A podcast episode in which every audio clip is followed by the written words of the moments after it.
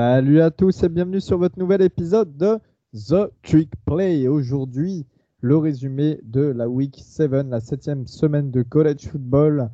Euh, on est à la moitié de la saison.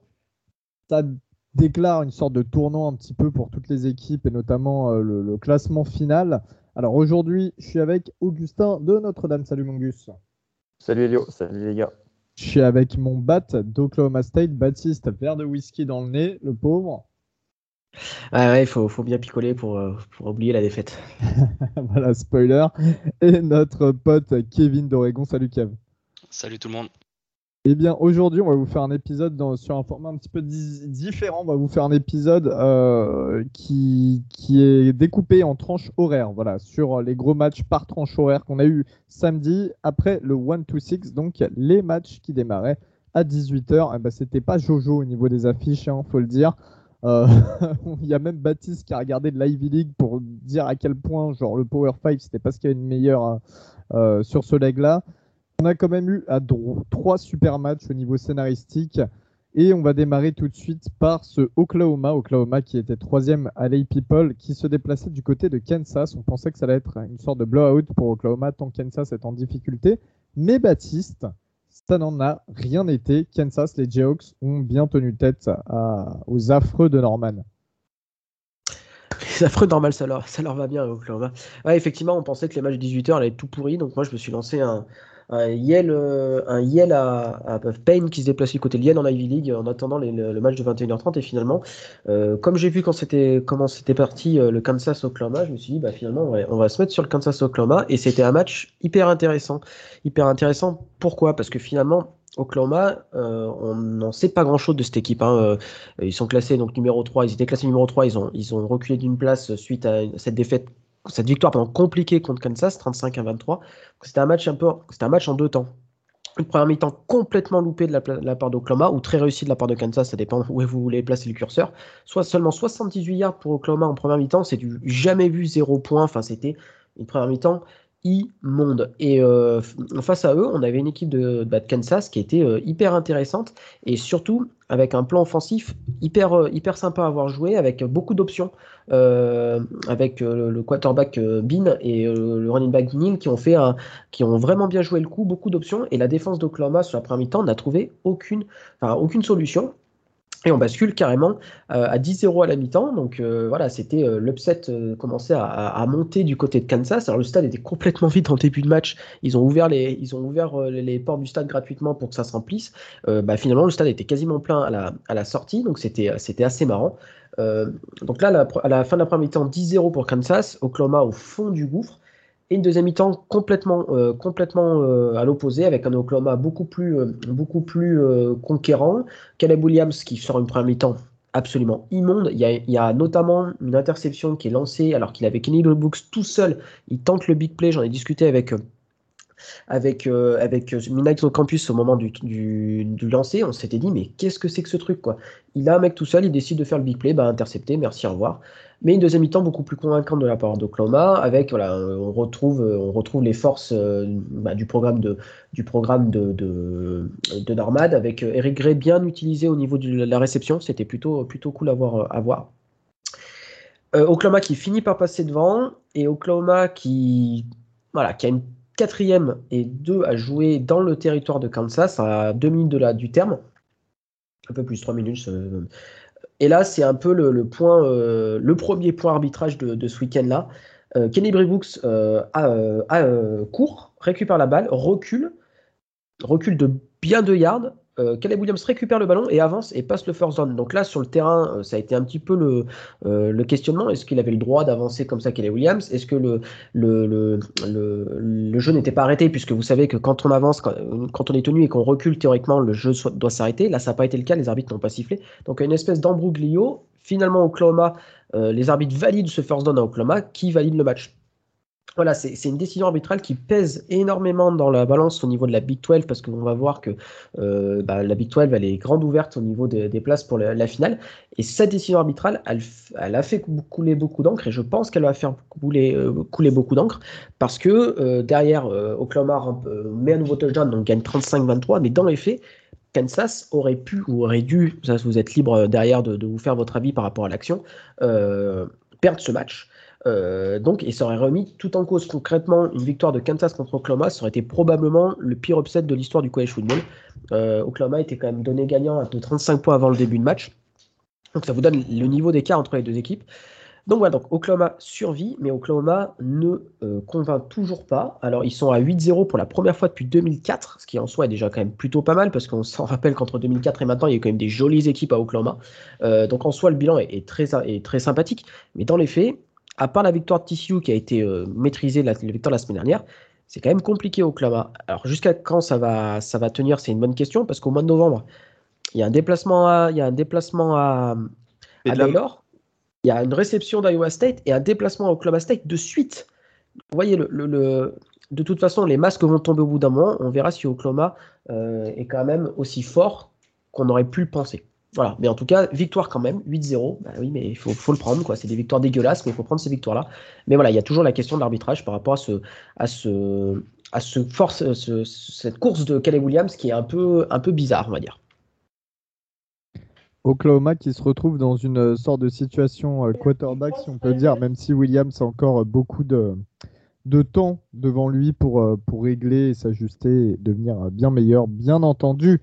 Euh, la, question se pose quand même aussi sur Caleb Williams. Est-ce que, alors le changement était très bon dans TCU, mais est-ce que finalement la différence entre Spencer Slender, euh, Sanders, pardon, euh, Spencer Rattler, pardon, pléonasme, oh, oh, oh. et, et, et Caleb Williams, c'est pas si importante que ça sur ce match-là.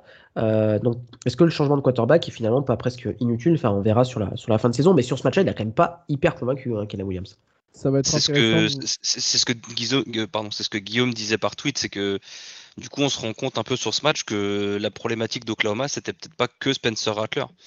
Donc on sait, souvent que de toute façon, quand il y a un fusible, hein, c'est soit le head coach, soit le quarterback.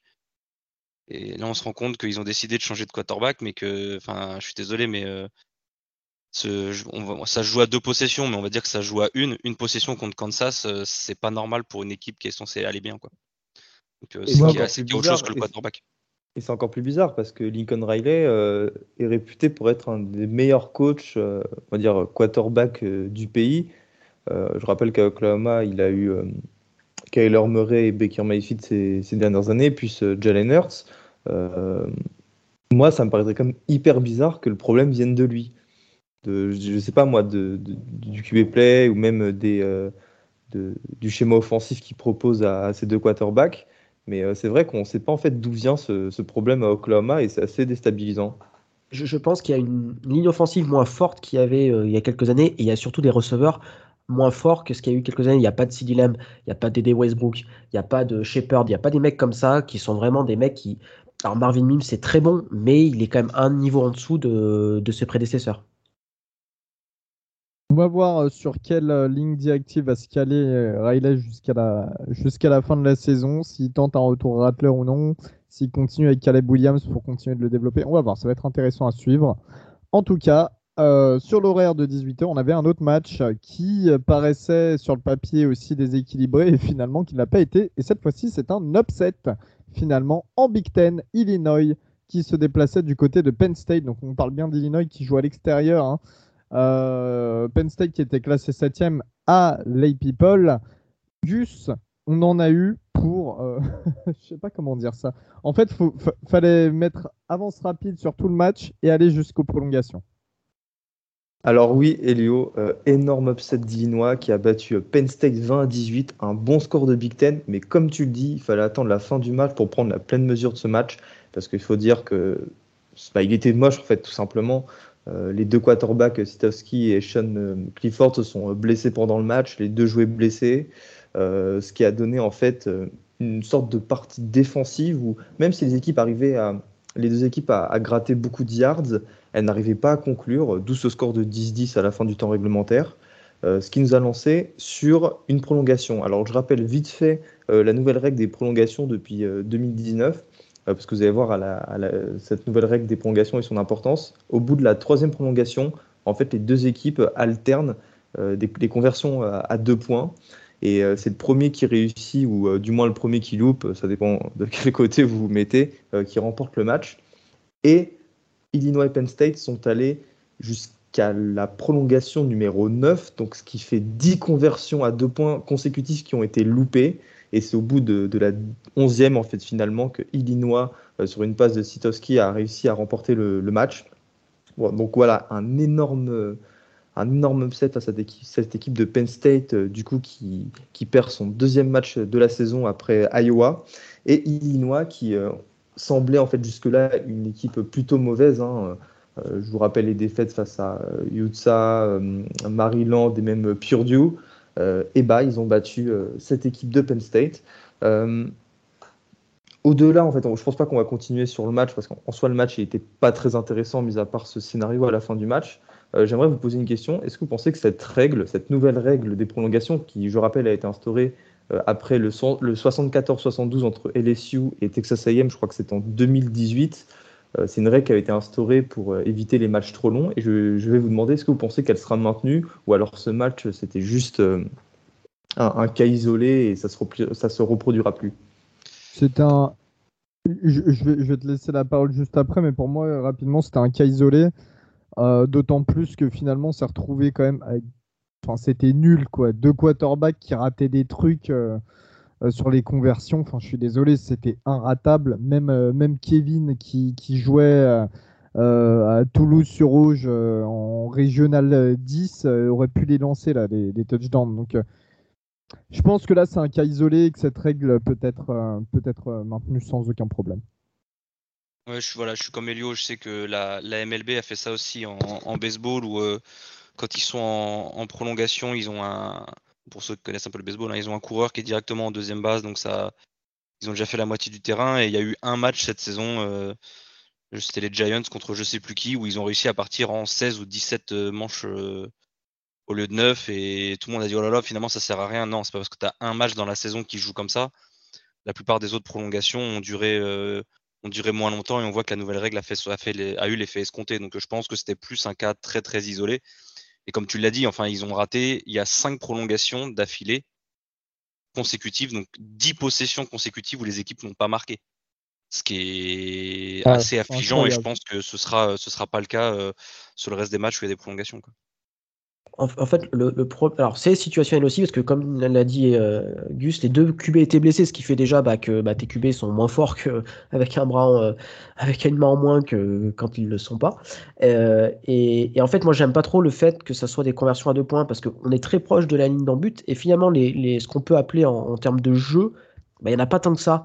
Et en fait, je trouve que c'est si on reculait un poil cette ligne-là, euh, je sais pas, sur la ligne des 5 ou des 10 à la place des 25 et refaire des prolongations classiques, entre guillemets, euh, ça, pourrait, ça pourrait aider. Enfin, je, en soi, je suis d'accord avec vous, je pense que ça se reproduira pas de sitôt, mais j'aime pas non plus cette règle-là parce que je trouve qu'elle est trop sur un truc très particulier du, sport qui est euh, ces conversions à deux points sur la ligne des deux, des, deux yards, qui est quasiment, enfin des trois yards, pardon, qui est quasiment un autre sport que quand tu fais une attaque classique, puisque tu as, as d'autres solutions. quoi. Alors. Là où je, suis d'accord avec toi, hein, c'est vrai que tant que, enfin, c'est vrai quand tu appelles des jeux, c'est très restreint quand tu arrives dans les 2 yards. À la différence, c'est qu'à 2 yards, tu peux avoir des jeux de course aussi. À 10 yards, tu vas avoir cette spécificité où de toute façon, la défense va même pas défendre la course. Ils vont te mettre, euh, rusher 3 joueurs, ils vont mettre 8 en coverage. Tu arriveras au, même délire que si tu étais sur les 2 yards au final. Donc, euh, je, je, je, sais, je pense pas que ce soit la solution idéale, encore une fois. Hein. Je pense qu'il y a peut-être mieux j'ai pas forcément la solution, mais j'ai pas envie qu'on se retrouve non plus avec un finalement à changer de règle et à se dire bah tiens faut finir un match pour finir un match et qu'on se retrouve avec le truc NFL tu vois. ce que j'allais dire tant qu'on se retrouve pas avec le truc NFL. certains, je, pense que c'est le principal quand même. Certains se demandent si avec un retour des, des tailles, euh, enfin des égalités, euh, ça serait pas une bonne chose. Euh, euh, en, en, disant concrètement qu'au bout d'un moment, les deux équipes. Alors, je, je, je suis, d'accord, mais il y, a quelques, il y a quelques voix qui sont enlevées à, ce niveau-là en disant bah, un retour des, des égalités, qui, bah, ce qui n'est plus le cas en college football depuis, euh, depuis 96, et donc la, la, la, mise en place de cette règle de, des prolongations. Après, pour rappel, hein, c'était euh, ce fameux Texas A&M et LSU qui avait fini en 7 overtime et, et Joe Burrow était déshydraté sur le bord du terrain. Enfin, ça avait été n'importe quoi du coup, Penn State euh, reste dans le top 25. C'est ce que j'allais dire. Ça, c'est honteux, par contre. Exactement.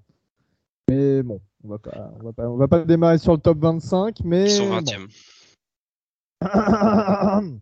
Wake Forest qui se déplaçait du côté d'Army. Wake Forest toujours invaincu, l'équipe d'ACC qui euh, est, numéro 16, enfin qui était numéro 16 de la People. Euh, un déplacement qui pouvait être un upset parce que Army ça joue bien cette année. Et on a eu le droit à un score qui réunissait 126 points en tout. 70 à 56 pour Wake Forest, la victoire. Kev, qu'est-ce que tu as pensé de ce match euh, à l'opposé justement de cette Illinois Penn State finalement ah bah, euh, moi, quand je voyais les, commentaires de ceux qui étaient devant le Illinois Penn State et moi qui étais devant le, le Army Wake Forest, euh, j'étais aux anges d'avoir choisi ce match. Je, voulais voir ce que donnait euh, Wake Forest depuis le début de l'année avec Hartman, leur QB, je voulais voir ce que ça donnait. Et j'ai pas été déçu. Alors, la défense de Army, on sait les, problèmes qu'ont les académies militaires pour tout ce qui est recruiting. On sait que voilà, c'est toujours un peu compliqué d'avoir de top joueurs, quoi que ce soit. Ils ont pris très, très, très, très cher. Il y a des je crois qu'ils mettent euh, Wake Forest, mais 6 touchdowns de plus de 40 yards. Il y a des. Il y a un moment, j'ai mon, stream qui a bugué. Le temps que je, enfin, le, temps que je revienne, il y avait eu euh, limite 2 TD, quoi. Juste le temps que je relance le stream. Enfin, c'était genre euh, Army marque et Wake Forest, il marque sur le premier jeu de la, de possession suivante. C'était juste du n'importe quoi. les, les, DB d'Army ont été outmatched par les receveurs de Wake Forest. Ils ont des receveurs qui sont très rapides. Et du coup, ouais, ça a été, été une vraie boucherie. C'était vraiment drôle. Chose à noter, Army, euh, leur QB était revenu sur ce match-là après une blessure. Euh, il s'est blessé à l'épaule gauche dans la, en première mi-temps. Euh, leur QB remplaçant rentre et se blesse sur le deuxième jeu. Donc ils sont obligés de faire jouer leur troisième quarterback. et en sachant que les deux équipes se rendaient coup pour coup. Et jusqu'à ce que Army se fasse intercepter cette fin de punt que, que, vous avez sûrement dû voir sur notre, sur notre compte Twitter. Euh, qui, fait que Wake Forest, pour la première fois du match, prend deux touchdowns d'écart. Et à partir de là, ils ont plus lâché le. Enfin, ils ont gardé le break jusqu'à la fin du match. Quoi. On a, voilà, le, match se finit à 14 points d'écart aussi. Donc euh, c'était un vrai, vrai beau match. Les deux équipes se sont rendues coup pour coup. Et, et même euh, Army a marqué, je crois, trois touchdowns à la passe. J'ai pas la stat, mais ça doit faire une plombe que c'est pas arrivé. Et dont un Enfin, je crois qu'ils mettent un TD de plus de 40 yards à la passe. Ils ont un, un fullback, un fullback trap de 77 yards. Enfin, c'était, c'était un match absolument énorme. Si vous si vous savez pas quoi faire, allez regarder les highlights ou le, ou le replay, ce sera, ce sera vraiment sympathique. Ça a été le plus gros match offensif de l'année. 628 hein. ah, yards en tout, euh, avec seulement 17 minutes de possession. En Alors là, c'est une stat complètement hein. loufoque.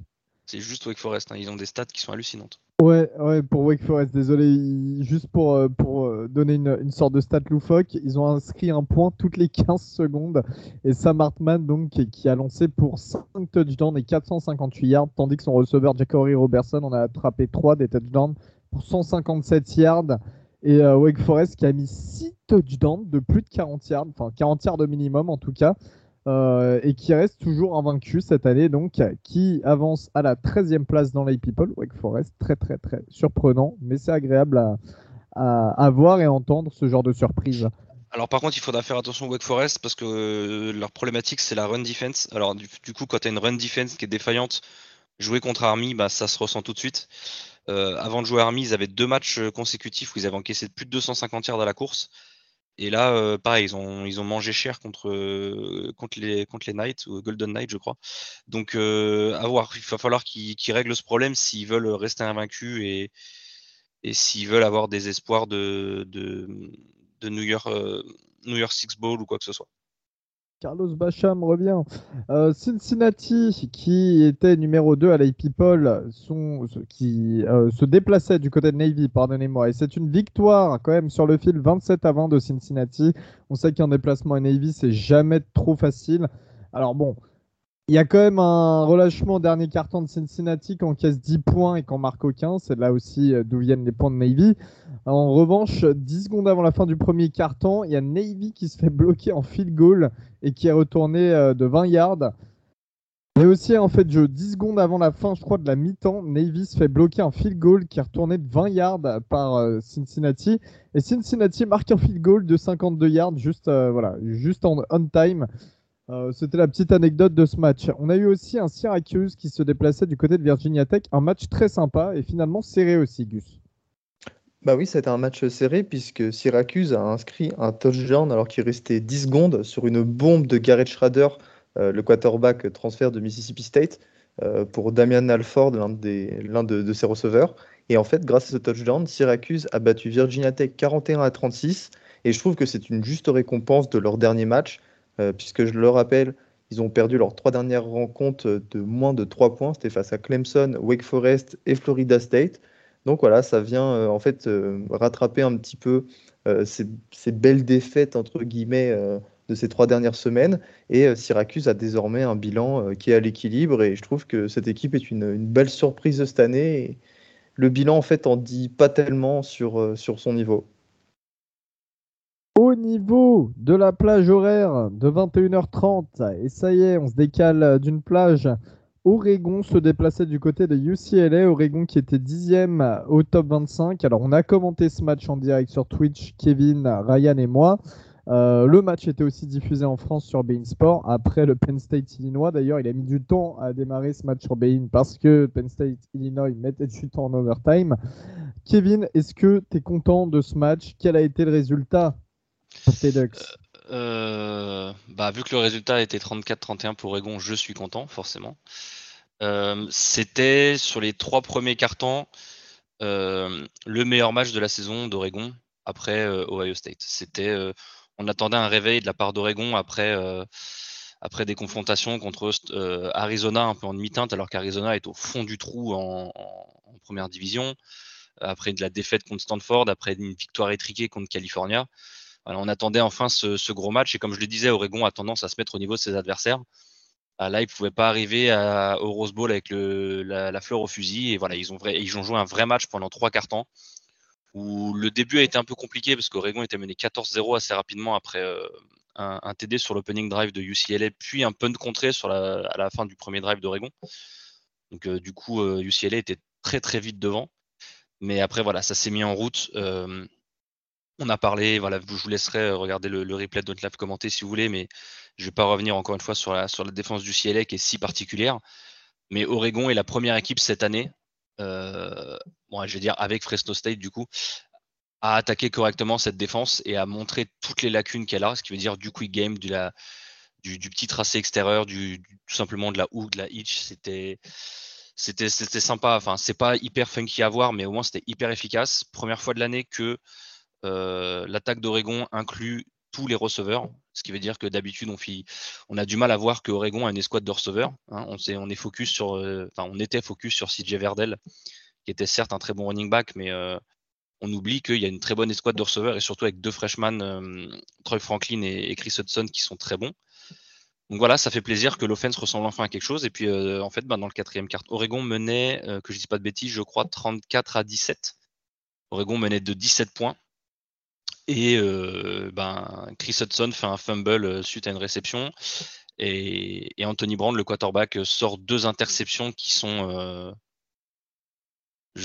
j'avais commenté sur le truc de Midnight on Campus qui sont juste impardonnables en fait. C'est pas croyable qu'après trois cartons aussi bons de la part d'Anthony Brand, il lâche deux interceptions aussi scandaleuses que ça.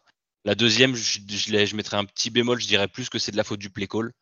Parce qu'encore une fois, niveau euh, clock management, jamais Oregon ne doit passer la balle à ce moment-là. Et surtout, encore, enfin, en deuxième et neuf, il va viser la end zone alors qu'on est à 40 yards. Enfin, il n'y a, aucune raison d'aller jouer le TD en double coverage comme ça. C'était incompréhensible. Et bah, UCLA en profite pour revenir. Euh, chose des, petits, euh, petites notes comme ça quand même, c'est que Travis Dye, qui est le petit frère de Troy Dye, qui est le nouveau le running back à plein temps d'Oregon à la suite de la blessure de CJ Verdell, n'a pas couru beaucoup, n'a pas gagné beaucoup de cartes, seulement 35. Mais en fait, il a réussi ce petit record en FBS de marquer 4 touchdowns sur 4 courses consécutives, ce qui est assez impressionnant. Et du coup, bah, l'autre joueur euh, phare de l'autre côté, ça a été euh, bah, celui qu'on attendait depuis un bout de temps, celui qu'on attendait qu'il joue un match complet depuis longtemps. Et bah, c'était Kevin Thibodeau qui a juste euh, dominé le match de la tête et des épaules, qui finit à 9 plaquages, 3 sacs, 4,5 tackles for loss, 6 QB pressure, ça a été, enfin, juste le, le, Kevin Thibodeau show, quoi. C'était n'importe quoi. C'était, il a, on s'attendait pas forcément à ce qu'il joue du côté de Sean Ryan, le left tackle de UCLA, qui est leur meilleur, euh, leur meilleur offensive lineman. Il a quand même fait des dégâts face à lui. le tackle droit, si jamais il avait des espérances d'aller à la draft, n'importe quel scout qui regarde ça se dira bah non, le mec, je prends pas ce mec, même si c'était Kevin Thibodeau en face. C'était, c'était, ils ont voulu mettre un tight end en face. Pourtant, Dulcich est un très bon tight end. Thibodeau, t'as l'impression que c'était une, poupée de chiffon en face. Enfin, c'est, il, il, a enfin montré sur ce match, son premier match complet, pourquoi il, est, le, il était le, prospect pour être number one overall à la prochaine draft. Et donc, du coup, ben, avec tous les hits qu'il a mis sur, sur Dorian, euh, Dorian Thompson Robinson, ben, DTR sort sur le dingue drive. C'est le petit frère euh, Garbers qui, euh, Garbers qui le remplace et ben, Garbers se fait intercepter à, 30 secondes de la fin par, DJ James qui scelle le match. malgré, soi, malgré tout, pardon, c'est un gros match de la défense d'Oregon qui a beaucoup, beaucoup plié, mais qui a, réussi à ne pas rompre à la fin, et c'est quelque chose qui est, important. Ça fait deux matchs consécutifs où ils arrivent à sceller des matchs comme ça à la fin, même s'ils souffrent. Donc euh, voilà, là le, calendrier est un peu plus calme sur la fin, en sachant qu'il n'y a ni USC ni Arizona State dans le, dans le calendrier et que euh, il reste Washington, mais qu'on sait que Washington c'est pas vraiment leur saison.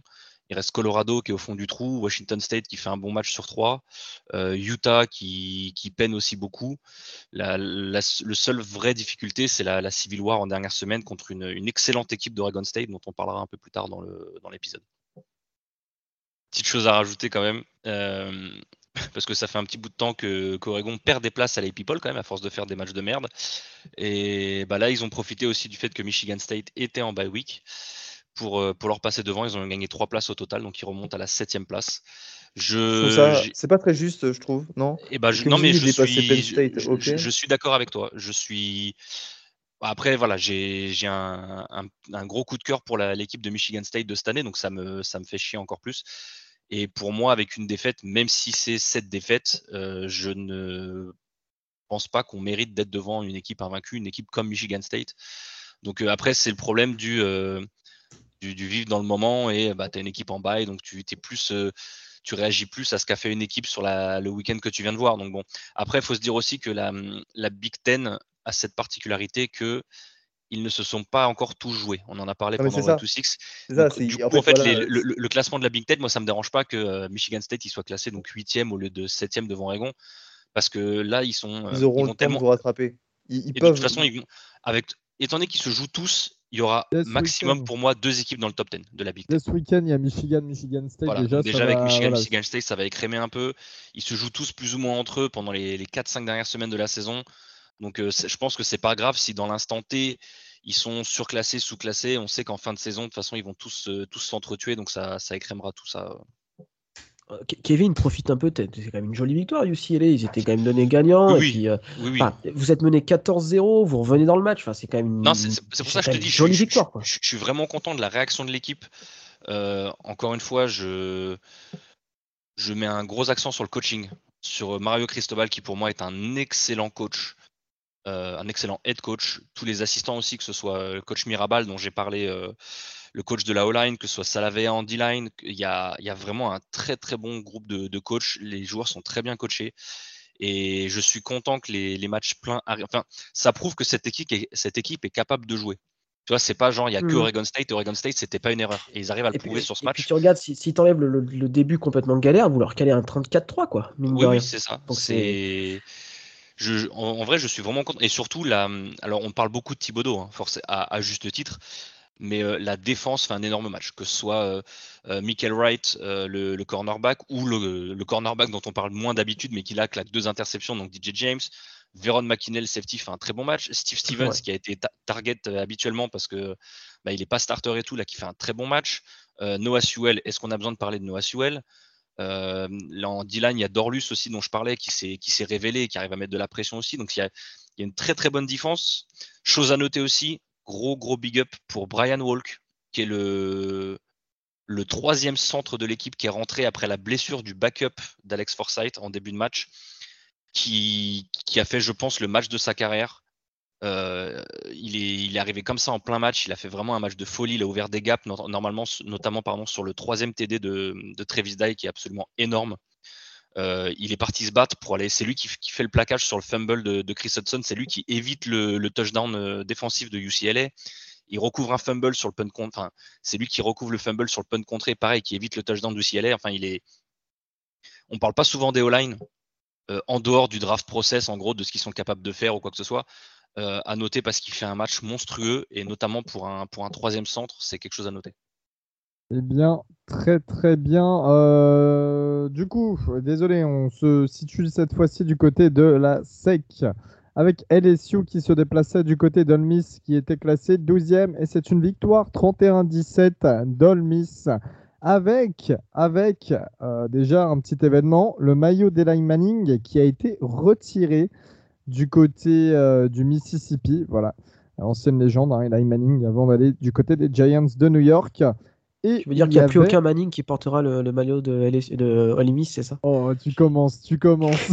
Parce que c'est vrai que dans les tribunes, il y avait Arch Manning, euh, le jeune, euh, donc le, neveu de Peyton et Delay, qui est le meilleur quarterback de sa génération au lycée pour l'année 2023 et qui hésite entre plusieurs facs, dont Ole Miss. Donc il était en visite officielle pour Ole Miss. Il a vu le maillot de son tonton être retiré. Voilà, donc euh, pour la petite anecdote, euh, au niveau du post quarterback, justement, on a eu un match quand même efficace de Matt Corral, le quarterback star d'Olmis, euh, un des frontrunners au Iceman cette année, qui a lancé 185 yards, dont plus de 24 yards par passe et un touchdown. Voilà, et on a eu aussi un beau match de running back, Snoop Connor, qui a couru pour 117 yards. La défense d'Olmis a enfin fait un bon match. DJ Durkin a un petit peu réveillé ses troupes avec 5 sacs, 5 tackles for loss, une interception et 4 fumbles. Ça a été un petit peu catastrophique pour l'attaque de LSU qui a fait jouer euh, deux quarterbacks, hein, Mac Johnson et euh. LSU aussi qui avait vu euh, leur running back Darius Price battre le record de la fac au nombre de yards sur un match la, semaine dernière. Eh bien cette fois-ci, ça n'a pas été euh, du, même, euh, du même acabit. Davis Price qui n'a seulement couru que pour 53 yards, en portant 17 portées. Miss qui passe 10e à l'AP People et qui entre dans le top 10 pour la première fois depuis 2015, la fameuse saison où ils battent Alabama et vont au Sugar Bowl contre une certaine équipe d'Oklahoma State. Et en parlant de cette équipe, on avait ce gros match qui voyait s'affronter Oklahoma State du côté de Ames dans l'Iowa. Oklahoma State se déplaçait du côté d'Iowa State. Euh, les Cowboys qui étaient classés 8e à la People. Baptiste, en whisky il faut vraiment que j'en parle de ce match-là. Euh, avant de commencer, c'était quand même un, super match. Alors, je ne sais pas si vous, l'avez regardé. Et mon, avis un peu biaisé fait que on a tendance à réagir quand l'équipe gagne, c'est un beau match. Quand l'équipe perd, c'est un, mauvais match. Mais c'était euh, c'était un super match de college football avec deux équipes, je trouve, d'un niveau à peu près équivalent, avec à peu près les mêmes forces et les mêmes, et les mêmes faiblesses. Donc, euh, pour, je pense, pour l'observateur euh, extérieur et neutre, c'était à mon avis un super match. Euh, j'avais dit hein, dans la preview que, que, je pense que le, nerf de la guerre, ça allait être le, les jeux au sol, les deux équipes face, à, face aux défenses. Et ça a été, ça a été le cas parce qu'en fait, les deux, les deux équipes ont eu, ont eu, du mal à mettre en place leur jeu au sol. Euh, Brice Hall euh, court à peine à 3 yards par carry et il a une longue course dès le début du, deuxième, de la deuxième mi-temps. Pardon, mais en dehors de ça, c'est que des courses de 2-3 yards. donc de ce côté-là, le front 7 d'Oklahoma State, enfin front 6 d'Oklahoma State, pardon, a fait de, a fait de l'excellent travail. Mais de l'autre côté, euh, le front seven d'Iowa State a fait aussi de l'excellent travail, et notamment Will McDonald de Forth, euh, qui sort un match de mammouth, euh, de sacs, de tackle for loss, de QBRI, enfin partout. Euh, voilà, un excellent travail. Il a posé énormément de soucis à la ligne défensive, à la ligne offensive pardon, des, Cowboys, qui est un peu retombé dans ses travers pour être tout à fait honnête. Euh, Jalen Warren a été euh, moins bon que les autres sorties, mais bon voilà, c'était une très grosse défense. donc finalement, ceux qui sont réussi à tirer leur épingle du jeu, bah, c'est les receveurs. Hutchinson et Collard ont été, ont été très bons, notamment grâce à, Brock Purdy qui a été énorme. Il, il sort un match hyper clean. Euh, on retrouve le Brock Purdy qu'on connaissait sur ses années euh, freshman et, et sophomore. Voilà, très peu d'erreurs. Il, est à 27 sur 33. Enfin, déjà, regardez les stats pour 307 yards, de TD. Enfin, c'était nickel quoi. Il a, il fait beaucoup de slants, des choses comme ça pour faire avancer, euh, pour trouver des voilà, pour trouver surtout souvent Collard et Hutchinson. Mais c'était vraiment très très joli. Et donc voilà, vraiment euh, du très beau travail de Purdy, qui, voilà, à qui on reprochait, vous vous souvenez, de pas beaucoup progresser. Euh, et là, je pense qu'il a fait terre ses détracteurs dans, dans, son, dans le plus gros match qu'a joué euh, Iowa State depuis le début de la saison, si je mets de côté le, de côté le match contre Iowa, bien sûr. voilà, c'est à mettre à son crédit. Il a été beaucoup critiqué et je pense que voilà, il a, il a remis l'église au centre du village, comme on dit, et il montre que pourquoi il est QB titulaire de Iowa State depuis, depuis maintenant 4 saisons. Et Baptiste oui. Pour, euh, et ça fait du coup, euh, bah, comme l'an dernier, en fait, euh, mauvais début de saison, mois de septembre un peu dégueulasse, et sur la fin du mois d'octobre, il se remet en jambes. Ils sont, ils sont jamais aussi forts, Iowa State, que dans des conditions comme ça. Je pense que le statut de favori, ça leur convient pas du tout. Il y a trop de pression, ils sont pas habitués à ce genre de truc, mais quand ils sont under the radar, comme on dit de l'autre côté de l'Atlantique, c'est là où ils sont les plus forts. C'est là où, où, où Matt Campbell, il a plus le buzz autour de lui, il peut coacher comme il a envie de coacher. Il a encore fait un, excellent boulot. Enfin, euh, vous connaissez mon amour de Matt Campbell, hein, donc euh, c'était un super match. C'était euh, très bien coaché de la part d'Oklahoma State aussi, même si la défense a eu un peu plus de mal. Mais on savait qu'au bout d'un moment sur un match, quand la défense allait avoir un peu plus de mal, ça va être un petit peu compliqué. avec une attaque qui a été qui a eu du mal au sol. Au niveau de la, au niveau de la passe, ça a été plutôt bon par contre hein, du côté des, Cowboys, notamment euh, sur le quatrième carton, avec notamment un Brennan Presley qui a été extraordinaire. Ce TD là où il saute par-dessus deux, deux defensive backs alors qu'il doit faire un 70. Euh, c'était absolument superbe. Je, je vous conseille d'aller voir le TD. Et euh, T. Martin aussi a, fait un joli, un joli, un joli, une jolie réception pour euh, une réflexion, une réception pendant NFL euh, à mettre à son, crédit. Donc c'était les deux meilleurs receveurs ont fait le taf. Spencer Sanders a été bon. Voilà, c'est, ça fait parmi de ces, matchs-là. Il a, été au rendez-vous. On peut pas lui en, en reprocher. Donc voilà, deux équipes à niveau équivalent. Et quand c'est comme ça, bah, il suffit pas grand-chose pour faire pour faire basculer un match. Alors, j'étais très énervé hein, sur, euh, sur le, le, call des arbitres hein, sur un, sur, euh, en toute fin de match, hein, sur une 4 et 2 où Brennan Presley semble passer la ligne, mais ils disent qu'il est court. Et euh, avec les caméras, on ne sait pas trop. Enfin, pour moi, il a passé la ligne, mais encore une fois, c'est. Parlons des caméras, Baptiste. Il n'y avait qu'un angle de caméra. Ouais, c'est vrai. Ça me paraît bizarre c'est vrai que c'est assez aberrant qu'en 2021, sur un match aussi euh, important, on est, on est sur la Fox en plus, hein, qui est une chaîne nationale, on est un seul angle de caméra sur une action aussi, euh, aussi décisive qui peut bah, faire basculer le, euh, basculer le match, hein, qu'on soit très clair pour, et même la saison hein, des, des, Cowboys. Donc voilà, c'est un, petit, un petit peu rageant, mais ce qui est encore plus rageant, c'est le field goal loupé de 30 yards, c'est le field goal loupé de 48 yards. là, ça c'est du concret, et voilà, s'il y avait eu les deux field goals, bah, on n'en parlait, parlait plus. Euh, voilà, donc dire que c'est la faute des arbitres, c'est un peu simple. Oui, c'est rageant, mais du côté de Iowa State, il y a aussi un, TD euh, enlevé à Hutchinson pour un taunting qui est complètement débile. Euh, du même niveau que le, kicker de LSU il y a quelques années, alors je sais plus son nom, qui avait, qui avait mis un TD comme ça et qui avait été sur un fake field goal et qui avait été bah, annulé pour un, pour un taunting. Voilà, donc c'est un petit peu, un petit peu dommage. donc, mais voilà, c'était un super match. Après, voilà, il y a 10 ans, Iowa State a mis fin aux, espoirs de titre d'Oklahoma State euh, un vendredi soir. Euh, cette année, alors qu'on soit très clair, je pense que l'équipe d'Oklahoma State de cette année est moins talentueuse que celle de 2011, mais en tout cas, ça met un, coup d'arrêt à la belle dynamique d'Oklahoma State. Maintenant, il faut se relancer. Euh, tout est encore ouvert en, Big, 12. Il y a donc Oklahoma qui est premier, mais derrière, il y a un, petit trio qui, est égalité avec Iowa State, Oklahoma State et Baylor.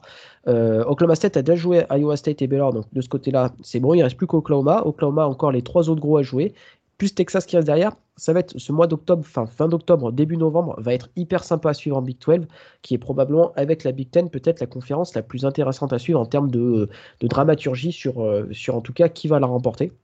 Et petite anecdote pour Matt Campbell, ça y est, c'est fait. Il a battu toutes les équipes de la Big 12 à domicile et à l'extérieur, ce qui est quand même plutôt sympa quand on coach Iowa State. Euh, donc voilà, donc euh, j'ai fait, euh, j'ai ragé assez, j'ai ragé assez vers 1h du matin et la nuit de samedi à dimanche. J'ai fait mon, mon mea culpa. j'ai analysé un peu plus froidement le match. Voilà, ça fait toujours un peu chier de perdre, mais bon, quand perdre contre une équipe qui est de son niveau équivalent, bah, des fois ça passe, des fois ça passe pas. Contre Baylor c'est passé, là c'est pas passé, bah, c'est comme ça quoi. Donc voilà, il y a un match contre Kansas, le homecoming la semaine prochaine. Il faut se remettre voilà, les idées en place. tout est tout est encore open. Il y a une place.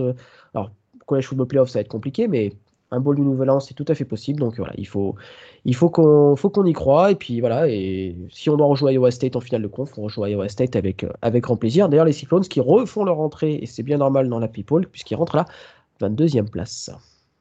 Matt Campbell qui aura bientôt l'occasion de battre toutes les équipes de la PAC 12. Euh, du côté de l'ACC, Clemson qui se déplaçait à Pittsburgh. Pitt qui était 23e à l'AP People. Et là, et là, est-ce que tu appelles ça un upset ou pas, Augustin? Ah, alors, c'est compliqué. Euh, tout dépend de ce que l'on considère comme un upset. Est-ce qu'un upset, c'est battre une équipe qui est mieux classée de toi? Ou est-ce qu'un un, upset, c'est battre une équipe euh, selon les cotes en fait, euh, des bookmakers? Donc, moi, dans ma tête, oui, c'est un upset parce que c'est la plus grosse défaite de Clemson en ICC depuis 2014. Je parle en, termes de marge. C'était une défaite face à Georgia Tech, cette fameuse défaite en 2014. Euh, alors, quelle est la, recette de ce succès de Pete On sait que Pete, depuis quelques semaines, est l'équipe réellement en forme. Euh, ça tient à deux arguments principaux. La première, c'est une défense dominante, euh, notamment un pick six sur une cheval pass de, de DJ Ugalele qui a été du coup transformé en touchdown. Et ce même DJ Ugalele, suite à cette action, a été benché par Dabo Sweeney et remplacé par Tyson Pochaman ou Ponman Chan. encore des noms hyper compliqués du côté de Clemson. Euh, qui a donc pris sa place, mais qui n'a pas été meilleur. Donc voilà, ça c'est la, la première raison, c'est défense dominante. Et la deuxième, c'est Kenny Pickett, qui a encore été exceptionnel avec 302 yards et 2 touchdowns. Toujours des bons choix, ça fait très peu d'erreurs. Il a un bras canon. Et voilà, justement, Baptiste, c'était un Aceman moment. Euh, même si Clemson n'est pas classé, même si Clemson, avant ce match, était à deux défaites euh, pour quatre victoires, si je ne dis pas de conneries, tu bats Clemson, tu bats une équipe qui roule sur la SEC depuis maintenant 6-7 euh, ans. Euh, donc voilà, c'est euh, un Eastman moment. Et pour répondre à ta question, Elio, c'est un upset.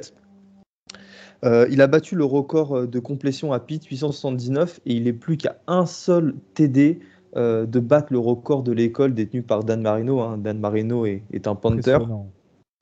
Et aussi, petit aparté, j'aimerais revenir un petit peu sur ces performances de Clemson. Loin de moi l'idée de, de les excuser ou de leur dire que c'est normal de perdre. Non, ce n'est pas normal quand tu es Clemson, quand tu as un coaching staff aussi fort et des recrues aussi bonnes. Mais euh, depuis le début de l'année, ils doivent composer avec un nombre de blessures qui est exceptionnel. J'ai une liste en dessous de mes yeux. Euh, depuis le premier match de la saison face à Georgia, tu as littéralement toute l'équipe qui a subi une blessure. Là, pour vous citer quelques noms, Andrew Bruce Jr., Brian Breezy, euh, Kobe Pace, Shipley, Skolski, Spector, Nolan Turner, Jack Venables, Edgy Williams, c'est que des joueurs titulaires et des joueurs qui sont importants dans cette équipe. Et il faut dire qu'ils bah, ne sont pas du tout aidés euh, par l'infirmerie.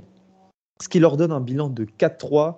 Euh, oh putain, ça va faire longtemps que Clemson n'a pas été en, en 4-3. Hein. Je pense que bah, Dabo Swinney n'était pas entraîneur, même sa, première année.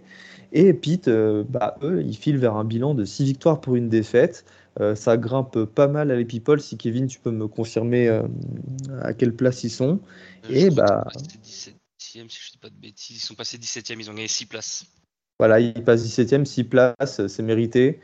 Et maintenant, leur objectif, c'est d'aller d'aller chercher cette finale de l'ICC. Il y a la place. Wake Forest n'est pas à l'abri de perdre. donc voilà, on, se méfie de Pete, qui est une équipe prétendante pour un New Year un, un bowl du nouvel an, pardon.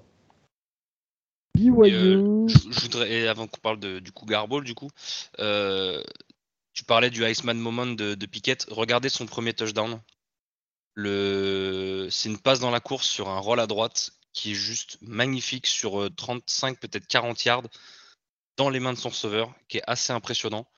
Et deuxième chose, et qui m'a grandement surpris, surtout vu la D-line de Clemson, c'est la, la capacité de la O-line de Pitt à ouvrir des gaps qui m'a qui m'a relativement surpris sur les highlights. Euh, j'étais euh, agréablement même surpris de voir une, une O-line performer autant contre la grosse D-line euh, de Clemson.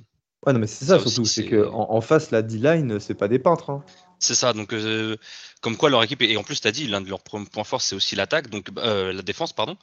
Donc quand tu accumules ça, ben, euh, bonne défense, euh, QB qui est, qui, est dans les, qui est dans les conversations pour le Iceman, une O-line qui trouve des gaps pour des bons running. Un super euh, avec Jordan Addison. Mm, c'est une, une, recette pour le succès et c'est cool pour Pete. Moi, je personnellement, je les vois en finale de la ici. Et du coup, j'en profite, on va tous s'excuser auprès de Guillaume qui a mis un bilan de malade dans sa preview de Pete à l'avant-saison. On s'est tous foutu de sa gueule, mais là, là Guillaume, tu as été visionnaire, bravo. Ouais, mais ça, ça, compense le 11-1 de Florida, c'est bon. Oui, voilà, on va pas s'excuser à cause de ça. C'est qu'est-ce qu'on dit C'est une montre. oui, c'est cassée. Ouais, même une montre cassée à raison de deux fois par jour, c'est ça? Deux fois par jour, c'est ça. euh, et, et, pour le coup, Pete a déjà, a déjà, eu son match un peu foiré là contre, contre c'était Western Michigan où ils prennent où ils prennent la sauce. Enfin, non, ils perdent pas la sauce, mais ils perdent contre euh, une équipe un peu plus faible. Donc, ils ont déjà eu ce match un peu what the fuck. Donc, euh, je pense qu'on peut. Ils vont être donnés favoris sur le reste de leurs matchs cette année. Et c'est tout à fait possible de voir Pete un bot du Nouvel An, par exemple. On espère, en tout cas, on espère. Cette année, c'est l'année pour les, équipes. Euh, pas les plus connues, on va dire, pas devant la scène nationale, qui c'est leur année un petit peu pour, pour accéder à ce genre de bowl, ou en tout cas se mettre en avant. Bah, après, euh, pour, euh, pour rappel, Pete, ça reste un programme assez euh, historique hein, du college football. Ils ont 4 ou 5 titres nationaux, si je dis pas de conneries, il faudrait que je revoie les stats. Mais voilà, c'est ça. Mais ces dernières années, c'est un petit peu plus compliqué, on est bien d'accord. BYU qui se déplaçait du côté de Michigan, de Washington State, pardonnez-moi, pour le Cougar Bowl, justement, comme le disait Kev. Euh, c'est une victoire sur le fil hein, de BYU, 21 à 19. Et euh, les Mormons qui battent la quatrième équipe de leur calendrier Pac-12. C'est la première fois que ça arrive, euh, qu'ils battent quatre équipes du Power 5 dans la même saison. En face, Washington State a quand même réussi à accrocher BYU. Hein. Washington State, euh, on ne le dit pas assez, mais ils sont à 4 victoires, 4 défaites.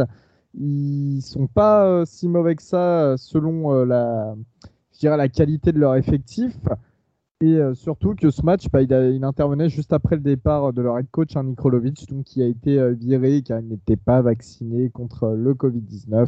Euh, voilà, on reviendra pas dessus, on en avait déjà parlé. Et BYU qui réintègre le top 25 à la 25e place. Euh, on passe au planning de 1h30 du matin. Alors là, c'était pour les plus vaillants. Il y avait un petit et un gros, surtout, je sais pourquoi j'utilise le terme petit, USC Notre-Dame Gus, Notre-Dame qui était classé 13e à l'AP People. Bah, non, tu as raison de, faire ce petit lapsus parce que euh, ça devrait être un, gros gros match, mais au final, il n'y avait pas de College Game Day à South Bend, alors que les années précédentes, ça a quand même été un des euh, principaux rendez-vous annuels du college football. USC euh, qui, qui, vient de perdre, en fait, qui vient de virer son head coach Clay Hilton, qui a été remplacé par le coach et cornerback Dante Williams, et Notre-Dame qui, malgré sa série de victoires, euh, enfin, malgré ses victoires, son bilan de 6-1 est une équipe qui n'impressionne pas. Donc voilà, ça a été un petit peu un, match, euh, on va dire, euh, bon, je ne vais pas dire under the radar, parce qu'un USC Notre-Dame, c'est une des plus grandes rivalités du college football, donc ça ne peut pas être under the radar, mais il avait moins d'intérêt que les années précédentes. Et j'aimerais faire une petite aparté là-dessus, parce que je trouve que c'est en fait, très important pour comprendre le monde du college football et la façon dont les équipes recrutent c'est le genre de match. Chaque équipe a un match euh, chaque année où, que ce soit l'équipe de communication de la fac, euh, que ce soit les coachs, mettent le paquet pour attirer les recrues. Là, il y avait des dizaines de recrues sur notre campus, euh, plein de 5 étoiles, de 4 étoiles très haut classées. Et en fait, le but de, cette, de ce match, c'était de leur en mettre plein la vue. Bon, ça a été le cas sur le terrain après, je vais y venir mais surtout avant, euh, il y a eu un spectacle enfin, visuel, sonore qui était incroyable avec euh, le stade, une chose qui n'était jamais arrivée en fait, dans l'histoire du programme, d'après mes souvenirs. Euh, le stade qui s'est éteint et tout le monde avait son flash de téléphone allumé sur Turn off the, off the Lights de, de Kanye West. Il y avait aussi des Chase Claypool, Jérôme Bettis, la légende des Steelers qui était à Notre-Dame, Zach Martin ou encore Tyler Eifert. Bref, c'était que des arguments des, sortes de, petits cadeaux qu'on offrait aux recrues pour les attirer. Euh, vous trouvez ça bien ou pas, mais c'est ce qui marche pour essayer d'avoir des meilleures recrues. Au niveau du match, bah, USC n'a pas existé. Euh, notre défense a encore été dominante. Euh, bon, seul bémol, c'est qu'on n'a pas réussi à arrêter Drake London. Mais Drake London, quel joueur, putain. Il nous a presque mis 200 yards, 15 catchs. Kaden Slovis, il fait que le lancer sur lui. Mais dès qu'il a le ballon, il avance. Il a un gabarit de malade. En fait, il, il, peut se, il se défait tellement facilement des cornerbacks et même quand il est pris par un cornerback, il continue à avancer euh, tellement le, le, gap de physique est important. Donc voilà, Drake London, c'était mon petit point de draft. Euh, lui, s'il n'est pas au premier tour. Euh, bah, parce qu'il est parce qu'il est seul, hein. c'est un truc, il est, c'est un truc de fou. Il est, il est, lui, il est vraiment trop fort. Non, non mais ouais, toujours double cover, tout ça. ouais. Non mais oui, double cover, tout ce que tu veux, il, attrape le ballon quand même et il avance de 10 yards. Bon, ça m'a un peu énervé, mais voilà, il était trop seul à USC en attaque, bien que Keontae Ingram, le transfert de Texas, a fait un bon match. notre jeu à la course, Kyron Williams, son meilleur match de l'année. Et euh, je vous publierai sur Twitter euh, une vidéo de ses actions. Il a été mais juste incroyable. En fait, on l'a retrouvé dans tous les aspects du jeu où il surdomine, euh, c'est-à-dire ses petits cuts, cette façon de, de, de, se démarquer, de, réussir à éviter les gros hits des défenseurs adverses. Il a un, un, sens du timing et, et de l'évitement qui est tellement incroyable qu'en fait, il a totalement marqué euh, la rencontre de son empreinte. Euh, au tableau des mauvaises nouvelles, il y a Kyle Hamilton qui s'est blessé. Pendant un moment, on a cru que c'était les croisés, mais ça a l'air d'aller pour l'instant. On est en attente euh, des résultats de, son IRM. Mais bon, ça devrait aller. Je pense pas qu'il devrait louper trop trop de matchs. le cas échéant, moi je serais complètement abattu de ne plus le revoir à Notre-Dame. Ce qui donne une victoire des Fighting Irish 31 à 16. Euh, voilà, qui enfonce encore un petit peu plus USC. USC qui est à 3 victoires pour 4 défaites, si je dis pas de bêtises, et Notre-Dame est à 6 victoires pour une défaite. Euh, nous affronterons euh, North Carolina toujours à 1h30 la semaine prochaine. Il y a du taf à USC. Hein. Bonne chance pour le nouveau head coach, hein, parce que là, ouf. Ouais. bah écoute, moi, si USC peut galérer encore quelques années, je prends. Jess Franklin va avoir du mal. Hein. Et euh, je vérifiais au passage d'ailleurs. Euh, moi aussi, euh, je prends. je vérifiais au passage d'ailleurs les offres qu'avait reçues Drake London à la sortie du lycée. Il y avait Notre-Dame hein, également. Et je crois que c'était. Ah, vous étiez l'équipe. Vous, étiez l'équipe la plus grosse avec USC à lui proposer. Scolaire. Ah mais dis-toi que toutes les recrues de Californie, mais quasiment toutes les recrues reçoivent des offres de USC et Notre-Dame. C'est notre, c'est là où on va chercher le plus de joueurs et à chaque fois les joueurs, quand, ils font leur euh, top 3 sur Instagram ou sur Twitter, tu as toujours USC et Notre-Dame et une troisième équipe. Théo, c'était comme ça. Euh, voilà, bref. Euh, du côté de la Big Ten, de nouveau, on a eu un blowout. On s'en doutait bien. C'était Ohio State qui se déplaçait du côté d'Indiana. Ohio State qui était classé 5e à l'AP People. Hein. Les Buckeyes n'ont absolument pas tremblé après avoir été mené de 7 points au premier quart-temps, enfin durant le premier quart-temps. Ils ont gagné ce match 54 à 7 avec encore une fois des touchdowns du rookie Trevelyan Anderson, le running back, deux touchdowns. Euh, CJ Stroud qui a bien pris sa place de quarterback titulaire, qui a réalisé un excellent match. Je crois qu'il a mis 4 touchdowns. Euh, d'ailleurs, Ryan Deck en a profité pour faire jouer les remplaçants, hein, les quarterbacks Jake Miller et Kyle McCord qui ont aussi lancé plusieurs passes. C'est sincèrement Ohio State à l'heure actuelle une des équipes les plus impressionnantes du pays offensivement à mes yeux et aux yeux de tout le monde dans le podcast. On avait parlé en off. Et euh, sur les 156 derniers plays qu'ils ont joués offensifs, ils ont scoré 150 points. C'est absolument extraordinaire. Euh, Indiana, en revanche, n'a inscrit aucun point à partir du deuxième quart-temps. C'est une saison désastreuse pour Allen et ses Outsiders qui sont seulement deux victoires pour cinq défaites après une très bonne saison l'année dernière. Ça fait mal, ça fait très très mal la chute. Euh, on avait aussi en sec Tennessee qui se déplaçait du côté d'Alabama, comme vous en doutez. Alabama a remporté ce match 52 à 24. Alabama qui était placé à la quatrième position à l'AP People et qui passe à la deuxième, c'est ça? Ouais, ils sont deuxième là, Alabama, euh, depuis le, nouvel, le nouvel AP People. Troisième. Euh, troisième, je crois. Cincinnati, ah, Cincinnati est resté deuxième quand même. D'accord, ça m'a fait peur. Ils sont juste passés de Oklahoma en fait. D'accord. Euh, bref, Alabama donc qui ont remporté ce match. Tennessee quand même qui euh, aurait pu euh, prendre plus, mais qui s'est bien battu. Il hein, faut mettre ça en avant avec trois touchdowns notamment de Hooker, leur, leur quarterback. Il faut, louer le jeu qui est proposé par Josh Apple depuis le début de l'année avec une équipe qui a subi pas mal de turbulences hein, ces derniers temps. Donc voilà, c'était quand même un match de rivalité. Il y avait 14-7 pour Tennessee à la fin du premier quart-temps, puis ensuite Alabama, le grand réveil. Brian Robinson, le running back d'Alabama, qui a inscrit 3 touchdowns pour 107 yards à la course. Euh, voilà, Bama qui a littéralement trouvé son rythme de croisière avec toutes ces... On sait qu'il y avait tout ce renouvellement après la draft à faire. Et, euh, et là, ça se passe plutôt bien. Il y a peut-être eu un réveil après, euh, notamment le, le, fracas face à Texas A&M. Ils seront en bye week. Ouais, le, le, réveil, le réveil. moi, je suis pas hyper convaincu. Hein. Tennessee, c'est pas, c'est chiant. On en avait parlé lors du 1-2-6 et je sais plus. Je crois que c'est toi, Kevin, qui avait dit que probablement il resterait euh, très proche pendant trois quarts temps avant, d'imploser. C'est grosso modo ce qui s'est passé. Euh, mais, euh, mais honnêtement, moi, je suis inquiet de cette. Enfin, inquiet, entre guillemets, hein, ça reste une équipe qui est forte. Mais c'est quand même un ou deux tons en dessous de Georgia et un moins un ton en dessous de, des Buckeyes, vu les, ce que montrent les Buckeyes en ce moment. Tennessee, c'est pas si fort, ils ont eu quand même du mal et je pensais que ça allait être plus simple que, que ça pour Bama, donc attention quand même. Hein à voir comment se passe la fin de saison, mais en tout cas, on risque bien de retrouver, vu les people, on risque bien de retrouver un peu toutes ces équipes que tu nous as citées euh, dans le carré final. On avait, ça, serait euh, quand même triste hein, de se taper un, Final Four avec euh, Bama, Ohio State et, Georgia après une saison pareille. Ouais. Et Oklahoma, si ça se trouve. Oh, non, mais honnêtement, si on a les, si on a les quatre mêmes, vu comment ils jouent cette, bon, à part Georgia. Hein. Mais vu comment joue euh, Oklahoma, euh, moi ça me dégoûterait déjà qu'ils soient en playoff. Mais alors, si on a encore les quatre, ah, parce qu'ils sont, parce qu'ils sont encore là et on sait jamais. Une, défaite de Cincinnati un peu dégueulasse, c'est vite arrivé. Hein. Bring back the BCS. Euh, je sais, je sais plus quand est le premier classement d'ailleurs du, du, comité. C'est la, semaine prochaine, hein, c'est ça. Hein. la semaine prochaine. On fera un live sur Twitch pour réagir. Bah, un live bagarre, un live bagarre, disons-le comme ça. Un live bagarre, ouais. Bah, de toute façon, si Guillaume voit pas, voit pas Florida dans le top 4, il va gueuler. Donc, euh. On n'en parle même pas sur cet épisode de Florida. Poubelle.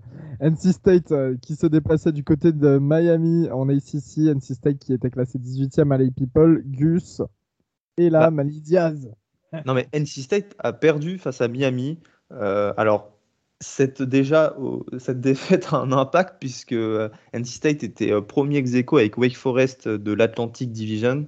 Euh, euh, c'est la division de l'ACC où il y a Wake Forest, NC State, euh, Clemson et Florida State notamment.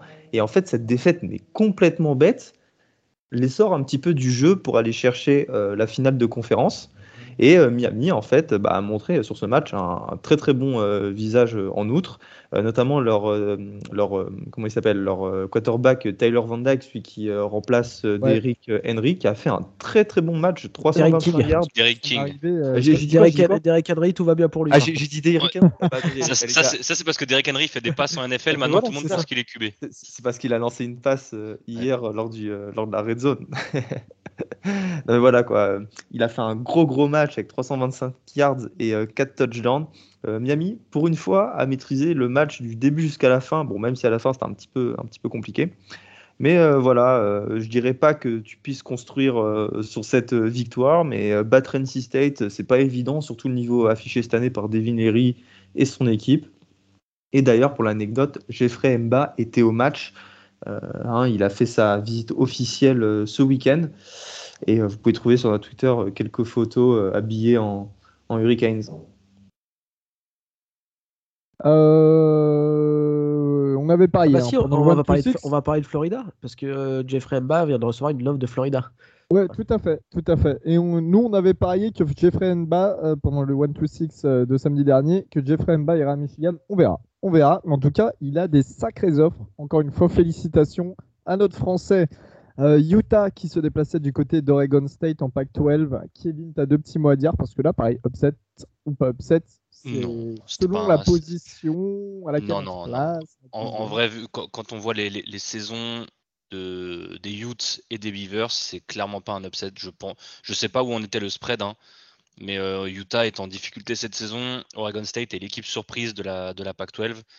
Euh, Oregon State qui s'appuie encore sur une, une O-line euh, de sur, comment dire, qui est monstrueuse, mais de manière très surprenante. Encore une fois, on parlera du, déficit de talent intrinsèque à Corvalis sur un, sur un BJ Baylor qui est, euh, on n'en parle pas, hein, parce qu'il y a beaucoup de bons running backs cette saison.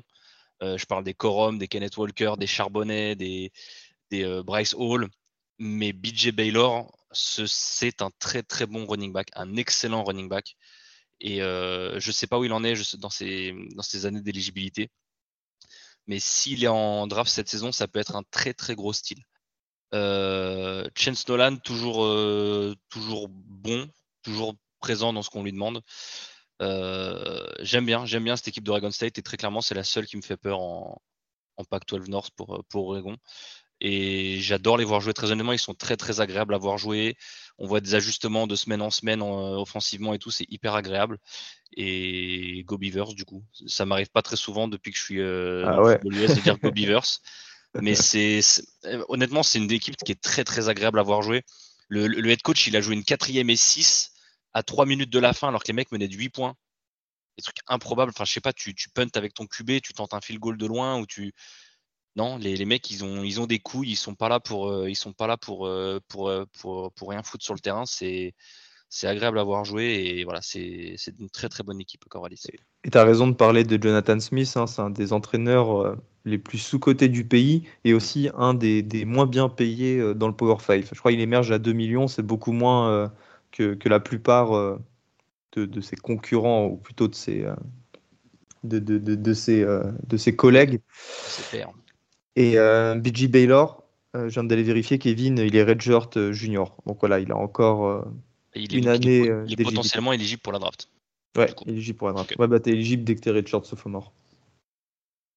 Gus, un petit Nevada Fresno State, un petit Alors, Matt, euh, Matt Corral. Carson Strong versus Jake Hayner. bah ouais, c'est un duel de deux super quarterbacks. et c'était un match très sexy, hein, le Nevada Fresno State. Mais de toute façon, c'est d'une façon générale, les matchs de Mountain West sont hyper euh, sexy, comfy, euh, dédicace à Baptiste. Euh, et ce match, il s'est joué, il s'est joué sur, sur la fin de match, puisque Nevada était mené, a toujours été mené hein, durant ce match par Fresno State. Ça, pour le coup, il faut, faut, le préciser, Fresno State, du début jusqu'à la fin, menait.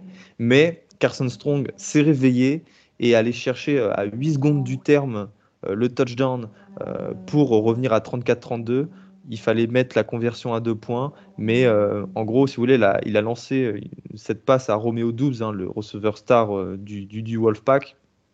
Il l'a catché, mais il était en dehors du limite du terrain. Ça s'est encore joué à quelques centimètres. C'est une image que je vous conseille d'aller voir. Et du coup, bah voilà, ça met Fresno State sur un bilan de 6-2 et Nevada est sur un bilan de 5-2. Et ça permet en outre à San Diego State d'être tout seul en tête de cette Mountain West. Et là, je pense que pour le coup, ils ont. Je ne vais pas dire un boulevard pour aller en, finale, mais on n'est pas loin de ça. Messieurs, on va terminer cet épisode sur nos MVP offensifs et défensifs de la semaine. On va démarrer avec nos MVP offensifs. Augustin, qui as-tu sélectionné de ton côté? Sam Hartman pour euh, l'immense euh, performance face à Army. Euh, tu récompenses un joueur cool, tu récompenses les big plays. Euh, je crois qu'il a plus de 450 yards. Euh, voilà, c'est mon MVP offensif. Si vous entendez un bruit bizarre, c'est moi qui buvais du thé et qui n'ai pas coupé mon micro. Hein, je suis mauvais. Baptiste, pour toi, ton MVP offensif? Bah, J'en ai parlé, Brock Purdy. Super match dans un, duel d'équipe de haut niveau de Big 12. Voilà, c'est match propre, match de QB comme on aime, donc Brock Purdy, le QB d'Iowa State. Kev et moi, aujourd'hui, on est en symbiose. On a choisi les mêmes MVP offensifs et, défensifs. Euh, Kev, qui as-tu pris? Euh, Alors, du coup, j'avais pensé à Hartman. Parce que du coup, j'avais décidé de regarder Wake Forest. Il y a eu un reportage sur lui sur, euh, sur ESPN pendant le College Game Day sur, son, sur l'histoire de son numéro 10. Je vous invite à aller chercher ça. C'est hyper intéressant, hyper émouvant. il fait un énorme match, mais malheureusement, du côté de Virginia, il y a euh, l'un de mes favoris pour le, pour le Iceman et une véritable découverte au poste de QB cette saison, qui est Brennan Armstrong, qui finit à 396 yards pour 4 TD, 0 inter et qui rajoute 99 yards et 2 TD à la course. Donc, euh, donc voilà, c'est, il fait une saison totalement énorme et il le prouve encore sur ce match contre, contre Georgia Tech. Et ça a permis d'ailleurs à Virginia de s'imposer 48 à 40 face à Virginia Tech et de passer sur un bilan de 6 victoires pour 2 défaites. Donc pareil. Georgia Tech, euh, Elio. Georgia Tech. Les, euh, trop de Tech et trop de, trop de Virginia là, dans, ces conférences.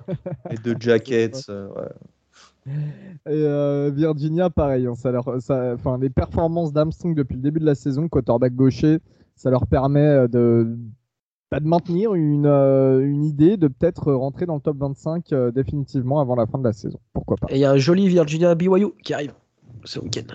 Voilà, ça va lancer dans les airs au niveau euh, de nos MVP défensifs. Augustin, tu as choisi un MVP euh, défensif qui porte un nom euh, d'un célèbre tueur français. Et tu le sais. Elio avec ses, références fait entrer l'accusé à chaque fois. Merci Elio. ah non, franchement, bravo. non, non, mais vraiment, on attend un, un, un Mérine euh, en collège football et là, on sera bon pour de bon. Non, non, c'est la performance de Léo Chenal, le linebacker euh, de Wisconsin. 9 euh, plaquages, 5,5 tackles for loss et 3,5 sacs. Et la cerise sur le gâteau, c'était face à Purdue. le jeu à la course de Purdue a couru que pour 13 yards. 13 yards. Donc voilà, c'est vous dire la performance monstre qu'il a eue, tant sur le run-stop que lorsqu'il fallait euh, aller plaquer le quarterback. Et, Wisconsin revient bien, hein. il pourrait, il joue à Iowa, il pourrait, je, les vois bien servir un peu de poil à gratter sur cette fin de saison. Attention aux, Badgers, qui pourrait être un petit peu, on les a oubliés aussi, mais bon, attention toujours à eux. Exact. Euh, et MVP défensif pour Kev et moi, je vais le dire, c'est bien entendu Kayvon Thibodeau. Voilà, en parlant d'un autre tueur justement. Euh, Thibodeau, c'est pour rappeler ses stats 3 sacs, 9 plaquages, 4,5 tackle for loss euh, et 6 QB pressure. Voilà, assez incroyable. Kev, juste le dernier mot, un petit dernier mot de la fin euh, sur, sur ton Thibodeau, parce que c'est ton joueur avant tout. number one overall pick en 2022. Voilà, il sera, très bien chez les, Lions qui, tentent des, qui tentent des fake. Il pourra se taper avec Sewell à l'entraînement. Ouais, c'est ça. Ah ouais, ça va être marrant. Euh, Thibaudot pour euh, moi aussi en, MVP défensif. Hein. Il, est, il, est, il est trop fort et je... vu, la, vu la, la, Q, la QV des QB, ça serait quand même très con de passer à côté ah. d'un mec pareil. Et, d'ailleurs, alors oui, premièrement, déjà, on en avait parlé pendant le live, c'est que vu effectivement la déficience des QB qu'on attendait cette saison, le Thibaudot émerge encore plus. Mais chose à noter sur le match, c'est que vous avez vu les stats monstrueuses qu'il a. Il a passé sa première mi-temps, à presque la moitié du temps, à dropper en coverage sur les jeux de passe. Il n'a pas rushé le passeur à chaque fois. Le, le, cordeau défensif a pété des caps sur la première mi-temps, il l'a fait dropper en, coverage. Et bizarrement, dès qu'il s'est dit, bon, on va peut-être arrêter les conneries, qu'il l'a fait rusher, bah, c'est là où le match a changé de physionomie parce que juste Thibodeau à lui tout seul peut changer un match. Quoi. Eh bien, sur ce, messieurs et nos amis les auditeurs, merci à tous. Merci de nous avoir écoutés. Comme d'habitude, on se retrouve samedi euh, pour le 1-2-6, sauf qu'il n'y a pas un changement d'horaire là avec le. Non, c'est la semaine prochaine. D'accord, ok, bah super. Et bah, encore un programme de malade. Hein un programme de malade. Ouais, vas-y, Gus, deux, trois petits. Bah, de ce... Bah, c'est juste de la mémoire là, mais Michigan, Michigan State, Georgia, Florida. Ah putain, ça, on va pouvoir rigoler sur celui-là. Ole Miss Auburn. Ole Miss Auburn, euh, Notre-Dame, USC. Wisconsin, euh, Iowa. Oregon, Colorado. Non, pardon. J'allais dire Oklahoma State comme ça aussi. Ce, match, ce match-là, offensivement. Euh, bah, si, si, Oregon met pas 50 points, c'est un scandale. On se retrouve à 17h donc sur Twitch, The Trick Play Podcast, pour le 1 to 6 animé par Baptiste. On vous fait des gros bisous et on se dit à la semaine prochaine. Salut tout le monde. Ciao. Et des bisous à Gary Patterson qui continue d'envoyer TCU au fond de l'abysse. Bisous tout le monde.